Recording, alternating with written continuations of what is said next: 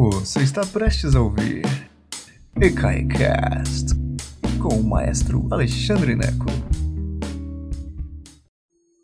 Boa tarde, senhoras e senhores. Que prazer imenso tê-los todos aqui, tê-las todas aqui. Hoje nós vamos falar sobre hinos nacionais. Eu escolhi alguns hinos diferentes de alguns países diferentes e acho que vai ser uma palestra divertida. Vamos ver o que é que vai acontecer e espero que vocês gostem. É uma palestra que vai mostrar algumas coisas bem diferentes, né? Porque a gente acha que os hinos são parecidos com os nossos, não são, não. Tem muitas tradições completamente diferentes das nossas e é isso que eu quero mostrar para vocês. Então, vamos lá.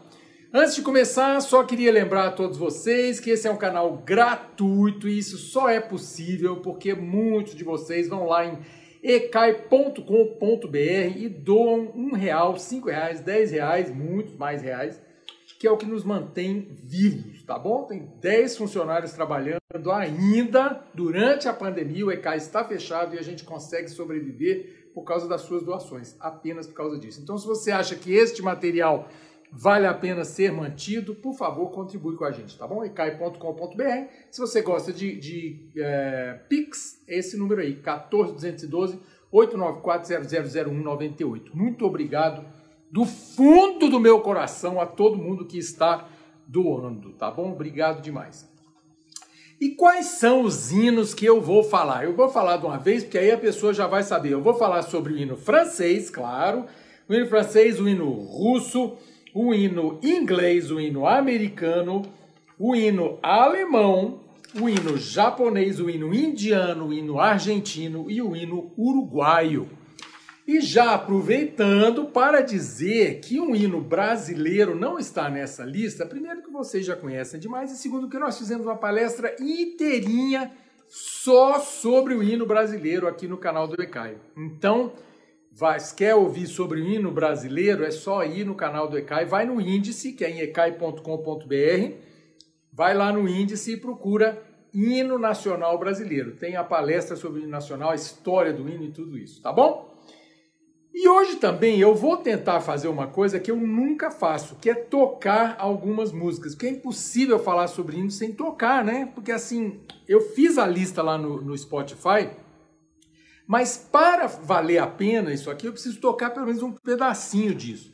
É possível, portanto, que o Facebook derrube essa live, porque é isso que acontece quando a gente toca música. Então, se isso acontecer, volta aqui que eu continuo a palestra, tá bom? Então vamos falar um pouquinho sobre La Marseillaise, a Marselhesa, o hino francês.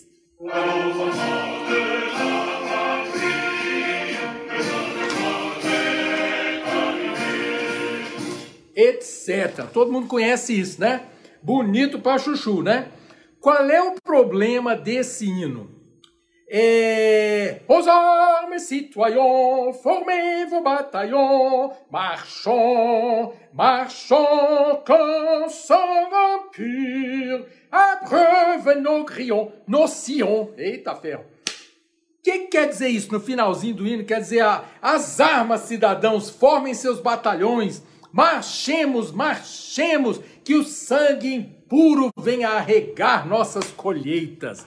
E por que, que isso foi problemático? Olha só, olha que interessante. O hino francês não foi escrito para ser hino francês. Ele foi escrito em 1792 por um sargento das Forças Armadas Francesas numa guerra, numa batalha com a Áustria. Aí ele escreveu esse negócio em Marseille, por isso que chama Marseillaise, que é uma cidade né, na França. E ele não era o hino nacional francês. E ele de demorou para virar o hino nacional francês. É muito interessante isso. Sabe quem proibiu a Marseillaise? O Napoleão. E exatamente por causa desses versos aqui. Porque o Napoleão tinha medo que a maré virasse e que de repente achasse que o sangue impuro era o sangue dele. Gente, deu problema. Então o Napoleão vetou a Marseillaise, que só foi adotada oficialmente como o hino francês mais lá na frente. Então, eu comecei essa brincadeira com o hino francês, que é lindo de morrer. Tá lá na lista para você. Eu tentei achar interpretações nessa lista, interpretações das dos das bandas locais. Então tem lá uma banda francesa no hino francês, uma banda inglesa no inglês, etc. Eu tentei achar isso, ok? Tá bom, aí esse é um pouquinho sobre o hino francês. Partindo do hino francês, da Marseillaise, eu fiz uma brincadeira que é a seguinte. Tem uma palestra aqui de grande sucesso aqui no site do ECAI, que é a 1812 do Tchaikovsky, que é uma abertura, vocês vão lá ver a palestra. Mas a, Marse a Marseillaise está na abertura 1812 do Tchaikovsky. É, uma, é um hino que é usado, porque a 1812 do Tchaikovsky é uma batalha musical entre a França e a Rússia. E claro que a Rússia ganha essa batalha, porque senão o Tchaikovsky não tinha escrito a música. Né? Então, eu falo um pouquinho lá nessa palestra sobre 1812, você vai ouvir algumas coisas sobre o hino russo também. Mas olha que interessante. O hino russo, diferente dessa história do hino francês, olha que interessante. Ele tem, ele tem é, fases diferentes na Rússia, porque você sabe que a Rússia passou por fases políticas diferentes. Então, no começo da 1812, a gente ouve isso daqui.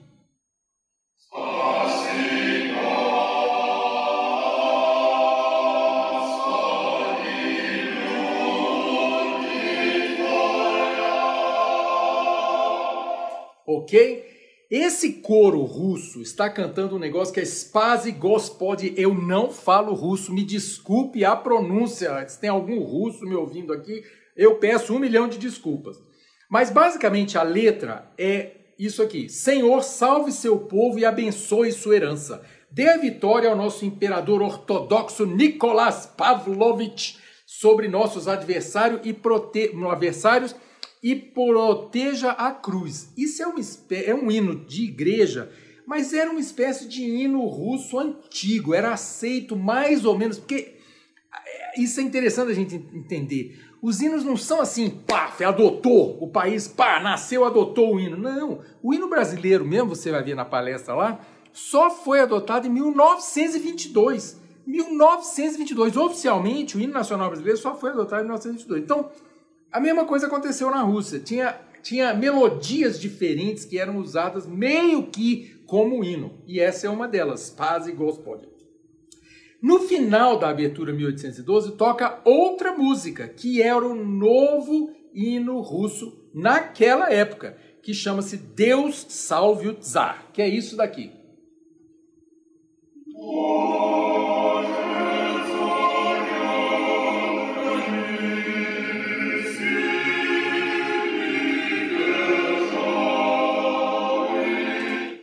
Você lembra do final da 1812, é isso que aparece nos metais lá em cima. O exército está marchando, entrando em Moscou, e aí você ouve nos metais lá em cima, trompete, trombone, trompa, tuba. Pam, pam, pam, pam, pam, pam. Pam, pam, pam, pam, pam. Pam, pam, pam, pam, pam, pam. Esse era o novo hino russo naquela época. Deus salve o czar. Só que o que, que aconteceu com o Tsar em 1917? Dançou, o Tsar dançou com a Revolução Comunista. E aí, qual é o novo hino russo que entra naquele momento? É o hino da União Soviética. Se você é mais novo que eu, talvez você não tenha nem ouvido falar da União Soviética, né? O pessoal, o pessoal da minha idade sabe o que é isso, né? Mas o hino da União Soviética é esse aqui.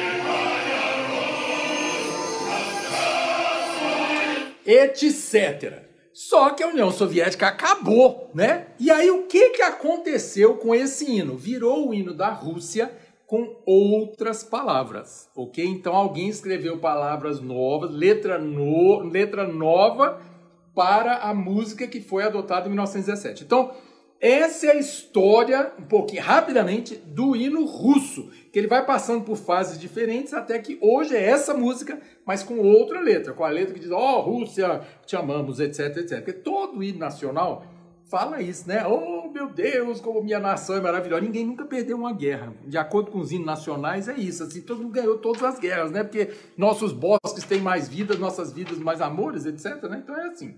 Então, Olha que interessante. Lá no século XIX, o hino russo, então, era Deus salve o Tsar, que é Deus salve o Kaiser, né? uma espécie de rei, né? o rei, o Tsar, Kaiser, como chamavam os alemães. Mas, e os russos chamavam o rei de Tsar. Aí tá, que, qual é o Deus salve a rainha mais famoso, Deus salve o rei mais famoso? É o da Inglaterra.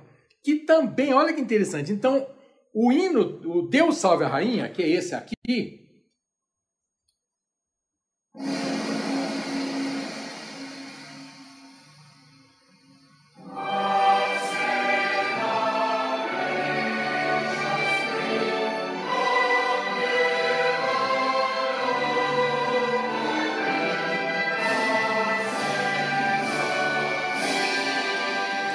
Então, esse, essa é a música do hino inglês. God save our gracious Queen, long live our noble Queen. God save the Queen, send her victorious, happy, and glorious, long to reign over us.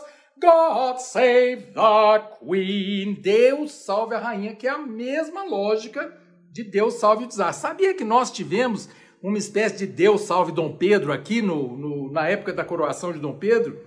Dom Pedro II teve uma, uma, uma, um ensaio de um hino parecido. É interessante. Vai lá ver minha palestra sobre o hino nacional brasileiro. O hino inglês é curioso porque ele não é o hino nacional. É uma coisa engraçada. Os ingleses, você sabe que eles não têm constituição escrita, né? Eles também não têm um hino oficial, não têm letra oficial. Os ingleses são todos assim. Engraçado, né? Pra gente, nossa, não ter o hino oficial, claro que o Deus salve a rainha, ou se for um rei, é Deus salve o rei, em vez de dizer God save the Queen, se for um rei, quando for o Charles, que for o rei lá, aí muda de God save the Queen, vira God save the King, né? Que é o Deus salve o rei. Essa música foi, adot... foi é cantada desde 1745 lá na Inglaterra mas só foi adotada como, como hino, usada como hino a partir do século XIX. Olha que interessante isso, né? Mas mais interessante sobre esse hino, que para mim é uma das, das maluquices desta palestra. Como é, como é a música do Deus Salve a Rainha? É God save our gracious Queen, long live our noble King, God save the Queen, ok? Olha que interessante. Tem um hino norte-americano chamado My Country Tis of Thee que usa exatamente a mesma música. É o hino americano antes do hino oficial que é hoje, que foi adotado só em 1933, que é chamado o Star Spangled Banner. O hino antigo, um dos hinos antigos norte-americanos era esse aqui. My country, tis of thee, sweet land of liberty, of thee I sing. Land where my fathers died, land of the pilgrim's pride, from every mountain side, let freedom ring. Exatamente a mesma melodia do God Save the Queen. Como é que pode um negócio desse? Tradição. É uma tradição completamente diferente da nossa, não faz sentido nenhum para nós brasileiros. É como se a gente pegasse o hino português e as armas, as armas, e usasse como hino brasileiro, mudando a letra. Não faz sentido nenhum, nenhum para nós para os norte-americanos, lá no norte, isso faz sentido. Eles mudam a letra, que foi o que aconteceu com o hino russo. Era o hino soviético, mudou a letra, vira o hino russo. O hino americano, até 1933, era esse aqui, My Country Tis of the... Era usado como, não tinha um hino oficial dos Estados Unidos. Lembra que o Brasil também não tinha até 1922. Olha que coisa curiosa, né? O hino oficial usado hoje pelos Estados Unidos chama-se Star Spangled Banner, que é uma bandeira é, com, com estrelas, estrelas lá, né? Que é aquele Oh, say can you see? Que eu botei na lista para vocês com a Whitney Houston cantando ao vivo. Deus a tenha, que é aquele negócio assim, hino serve para quê? para celebrar a nação, para arrepiar os cabelos. E ela consegue arrepiar os cabelos. Eu me lembro, eu morei muitos anos nos Estados Unidos, né? E eu me lembro de um americano uma vez me perguntar: o que, que você sente, Alexandre, quando toca o hino americano? Você se arrepia? E eu pensava assim: não, porque não é o meu país, né? Eu, eu fui abraçado pelos Estados Unidos, os americanos me adoravam, eu adorava os Estados Unidos, foi ótimo ter estado lá, mas não é meu país. Então toco o hino, eu acho uma música muito bonita, mas assim não né, não me arrepia. Então isso assim, a gente ouve o hino do outro país, agora que acabou as Olimpíadas, não arrepia a gente, né? Porque é assim que funciona, né? A gente arrepia com o nosso. E esse é um dos problemas do nosso hino brasileiro que nas Olimpíadas, fazer um parênteses aqui, nas Olimpíadas ele é muito longo. Né? Quantas vezes a gente já viu aquele hino tocado, toca só em Fórmula 1, toca, ganhou o brasileiro, toca só a introdução, não dá tempo de tocar o hino inteiro. Esse é um problema do hino nacional brasileiro. Os hinos é, nacionais é, de outros países, a maioria é abaixo de um minuto. O nosso não. E você vai ver o do Uruguai no final dessa palestra, que eu acho mais divertido de todos. E outra coisa, essa palestra eu não quero faltar com respeito a nação nenhuma, imagine. Mas são tradições diferentes que para nós brasileiros podem parecer tradições engraçadas, esquisitas, mas cada um, né, que se que siga as suas tradições. Deixa eu de, de baixar aqui porque eu achar a minha faixa. Peraí. Aí tá. É... Olha só. O hino Falei sobre os Estados Unidos, agora eu vou falar sobre o hino alemão. Olha que coisa interessante. Um dia, vocês sabem que eu, eu falei que eu trabalhei nos Estados Unidos? Eu morei lá, trabalhei, eu era diretor de música de igreja, uma igreja metodista. Olha o meu inário aqui, eu tinha um inário, né? E aí um dia o pastor falou assim, Alexandre, escolhe os hinos aí para o culto. Aí eu cheguei lá, estava tocando, estava sentado no piano tentando achar um hino lá que ele queria. E aí, sentado, achei o número 731, que eu no piano, o, o hino chamava Glorious Things of Thee Are Spoken. Gla, gro, coisas gloriosas de vós são ditas, né? Falando sobre Deus. E aí, o hino é o seguinte, vou ler aqui do meu inário. O hino diria, o, o hino, é, é, o hino que eu ia cantar lá na, no culto era esse aqui. Glorious things of thee are spoken, Zion city of our God. Eu falei, o quê? Gente, eu tava tocando lá no piano e cantando esse negócio, eu falei, gente, é o hino nazista. Essa é a música do hino nazista, no inário, no inário de igreja. Exatamente a música.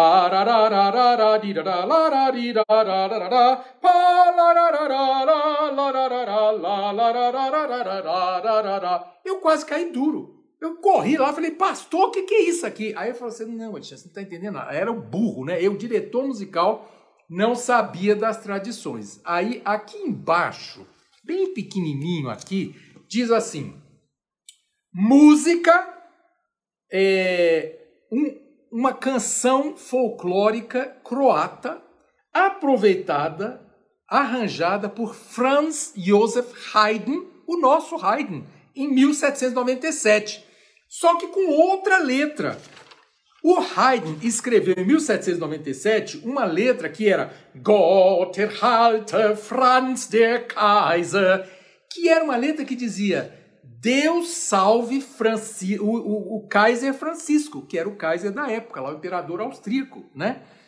Então, o hino que eu achava, que eu ouvia essa Deutschland, Deutschland, Deutschland, Deutschland über alles, que não pode cantar. Eu achava que esse hino era o hino nazista. Ele foi, durante o Terceiro Reich, lá durante a Segunda Guerra Mundial, essa melodia com a primeira, a primeira estrofe do hino, que não foi o hino a música, a música escrita por Haydn, mas não a letra. A letra foi escrita por um republicano subversivo austríaco em 1841. E a primeira estrofe, que dizia Alemanha, Alemanha sobre tudo, foi banida depois do nazismo. Quando o Hitler perdeu a guerra, essa música foi adotada como hino alemão mas não a primeira estrofe do hino. A terceira estrofe foi usada como um hino alemão. Então, olha que coisa maluca. Mais uma vez, a música é a música escrita por Haydn, aproveitando um, um, uma, uma canção camponesa croata, arranjada por Haydn para, para homenagear o, o Kaiser Francisco, da, da Áustria, depois aproveitada por Hitler no Terceiro Reich e adotada oficialmente como hino alemão mais tarde, mas usando uma letra diferente. Tá vendo? Já valeu o preço da entrada aqui nessa palestra, né? Que maluquice. São tradições muito diferentes da nossa, muito diferentes da nossa. Falando em tradição diferente da nossa, agora o hino japonês, que eu vou assassinar o japonês aqui e dizer que o nome do hino é Kimigayo. Eu não sei se é Kimigayo Kimigajo, eu não sei como se pronuncia. Me desculpa, nação japonesa, eu não quero ofendê-los. Mas olha que interessante, é talvez o hino mais antigo do mundo, as palavras. A, a letra é um poema antiquíssimo, século 7 ou 8, uma coisa assim, que é basicamente significa o reino de sua majestade imperial, né? Porque o Japão é um império, né? Até hoje lá. E agora o que é mais interessante para nós neste canal é que não é um hino tonal. Então eu vou tocar o Kimigayo, o Kimigajo, me desculpem, vou tocar o hino nacional japonês para vocês repararem que ele não soa tonal, ele não usa a tonalidade, ele é diferente. Quando termina, você fala assim, acabou? Ouve aqui, um minuto. 55 segundos, o hino nacional japonês.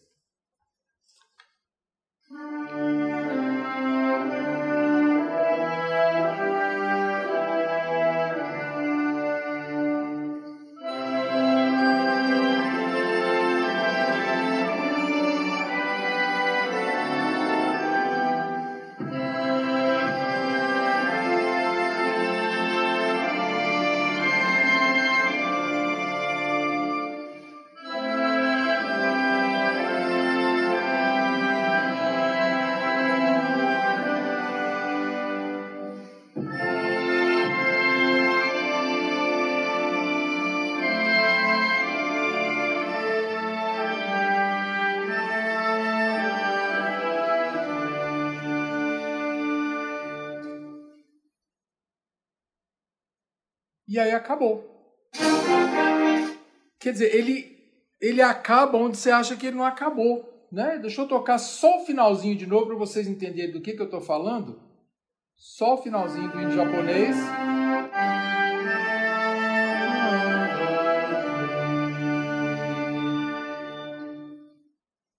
E, né? ele, ele é diferente, ele usa outro sistema. É, não usa a tonalidade. É a mesma coisa que acontece com o hino indiano, que eu nunca tinha ouvido, eu fui ouvir a primeira vez nas Olimpíadas. O indiano ganhou lá o ouro, atirando um dardo lá, e eu fui ouvir, eu estava preparando para essa palestra, e falei, gente, olha só. Você vê, a, a Lúcia Pedroso está falando assim, o hino japonês é calmo. Ele é calmo, ele não é marcial no, os hinos, os hinos latino-americanos são todos marciais, né? É, como o hino russo, é um hino marcial, a Marseillaise é marcial, o hino de marchar, o hino para cima. O hino americano não é, o hino inglês não é, o hino japonês não é, são hinos mais é, celebratórios, eu não sei, mais formais, né? E o hino indiano que eu ouvi nas Olimpíadas pela primeira vez, nunca tinha ouvido, ele é mais estranho aos nossos ouvidos ocidentais ainda. Dá uma ouvida aqui. Esse aqui é o hino indiano que se chama Jana Gana Mana. Vós reinais nas mentes e, e controlais o destino da Índia. Foi cantado pela primeira vez em 1911 e adotado oficialmente em 1950. E ele também tem uma, uma, uma um som completamente diferente do que a gente está acostumado. Ouve aqui.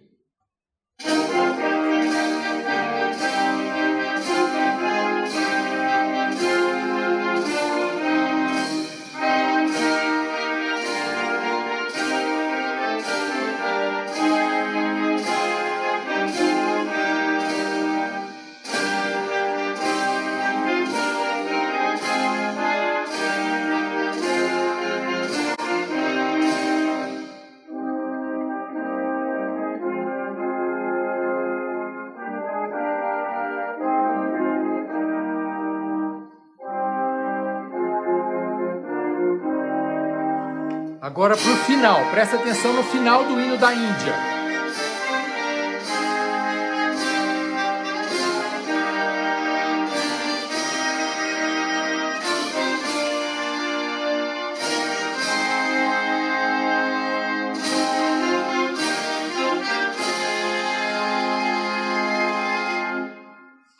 E acabou. É assim, ué, que acabou, pá, pá, pá, pá, pá. A gente fica esperando, pá, pá, pá, pá, pá. Isso é introdução, hein?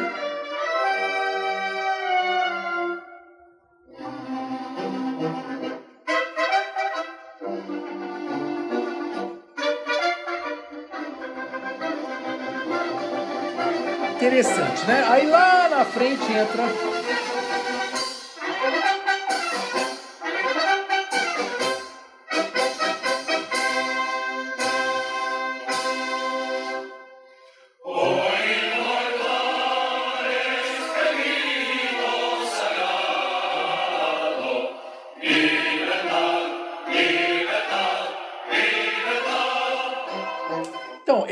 essa parte lenta no começo, o imortales, el grito sagrado, que não é ó imortais, ouvir o grito sagrado, não, é isso não, é ouvir vós, ouvir mortais o grito sagrado, liberdade, liberdade, liberdade.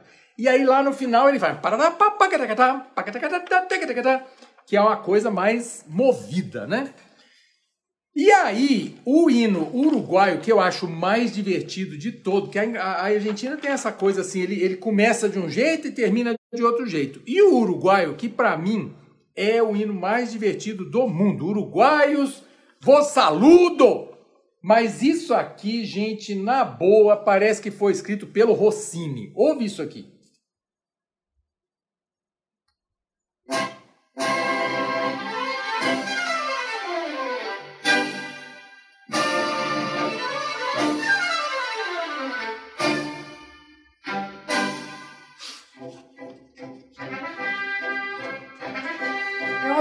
Ópera do Rossini, gente.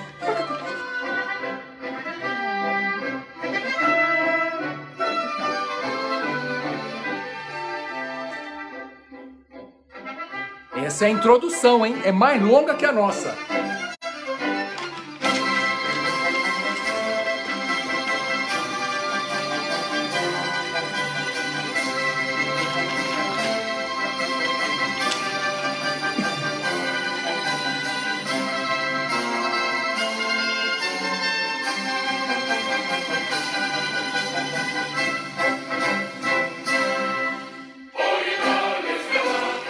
Aí é um hino típico, até que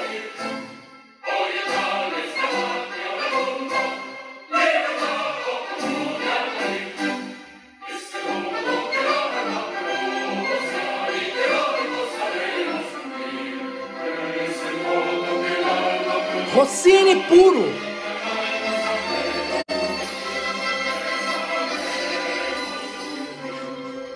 Repete.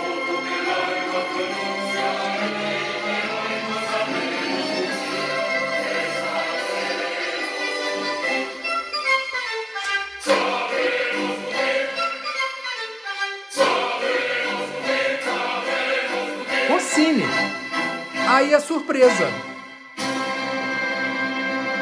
Segunda parte.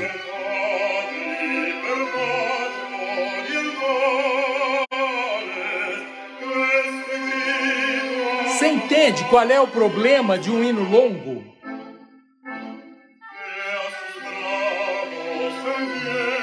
Imagina isso numa cerimônia, são cinco minutos e a música é diferente.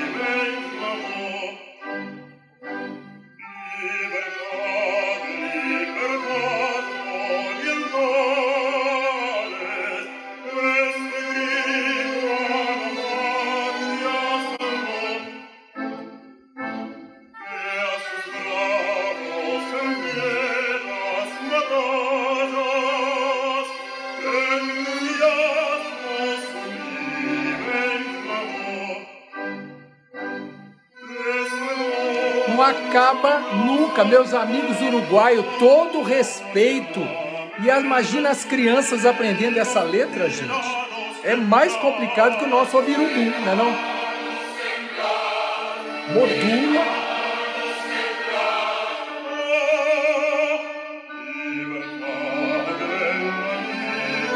Nova parte, ele faz essa modulação para poder voltar pro começo e terminar. Mas é lindo, é um negócio assim.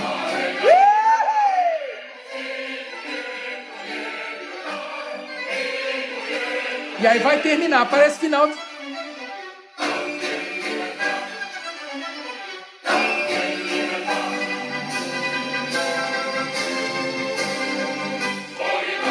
Volta pro começo. Quer dizer, acho lindo de morrer, mas já pensou? Antes de começar a partida de futebol, todo mundo esfriou, né?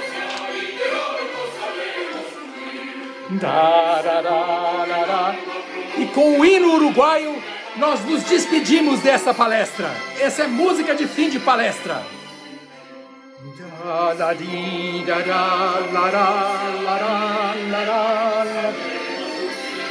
Meu abraço ao. Parece área de ópera, né? Parece sim. Parece sim. Meu abraço ao José Cabreira, grande pianista uruguaio aqui de Brasília. Um abraço e agora nos despedimos. Essas foram os hinos nacionais. Obrigado por nos escutar. Agora, seja sempre o primeiro a saber da programação. Assine nossa newsletter em ecai.com.br.